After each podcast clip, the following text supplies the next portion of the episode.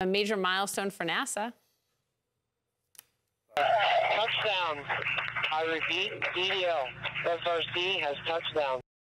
Space Agency finally has its hands on an asteroid sample seven years after launching to space. A NASA spacecraft delivered a capsule containing the sample early on Sunday morning. And we are told that that capsule contains dust and rocks from the asteroid. Scientists will now spend years studying the rare cosmic gift hoping to understand the details about the origins of the solar system. With us at the table, astrophysicist Janna Levin. She's also professor of physics and astronomy at Barnard College of Columbia University and the author of the book Black Hole Survival Guide. Good morning. Morning. I geeked out reading a lot on this this morning. It's, It's super sweet. interesting. Phil Yeah. just wants to say the actual name.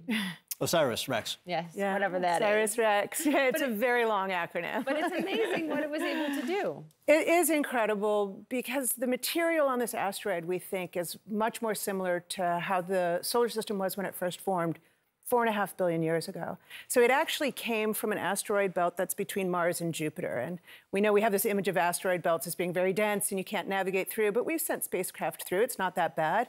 But it is dense enough that there are collisions, and this asteroid was cast out and is now in a near Earth uh, orbit around the sun. So we were able to get to it easily, but it has this kind of ancient rock and material.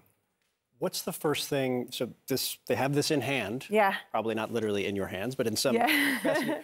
what are they doing right now? Like this is a years-long process, I presume. Yes. What are they first trying to find out? So the first thing they've done is they've moved it to a green room locally in Utah where they collected it. I should say the spacecraft was about a third of the way to the moon when it sent it to Earth, this capsule, and then it jettisoned away. So the capsule came on its own and it was recovered and it's 120 pounds. So it was carried, first helicoptered and then put on a cart, literally, and then moved into um, the Johnson Space Center at, in Houston where it's going to be divvied up a little bit among scientists and studied to see if there are these kind of precious amino acids that we think might have launched life here on Earth. So it's unclear if Earth had what it takes to initiate life on its own without asteroids bringing material to initiate the entire process.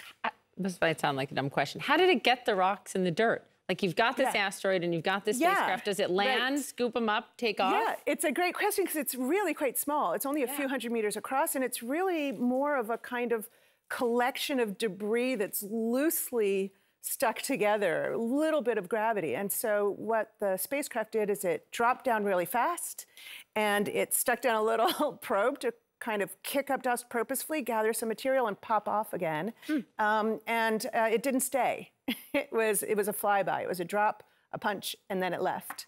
And um, and so it happened to get enough material, and it, the whole thing turned out to be rockier than we expected, looser than we expected. It really penetrated right into the soil as though there wasn't any solid surface. So even that part, which happened in in 2020, was quite amazing. Yeah. It's remarkable. Um, how quickly do you think people will have a sense of if it has the answers in terms of the amino acids? It's just a great in general. question. We do have theories, uh, techniques to study um, the amino acids to see if water's sealed inside, but there are certainly probably some tests and things we haven't even thought of.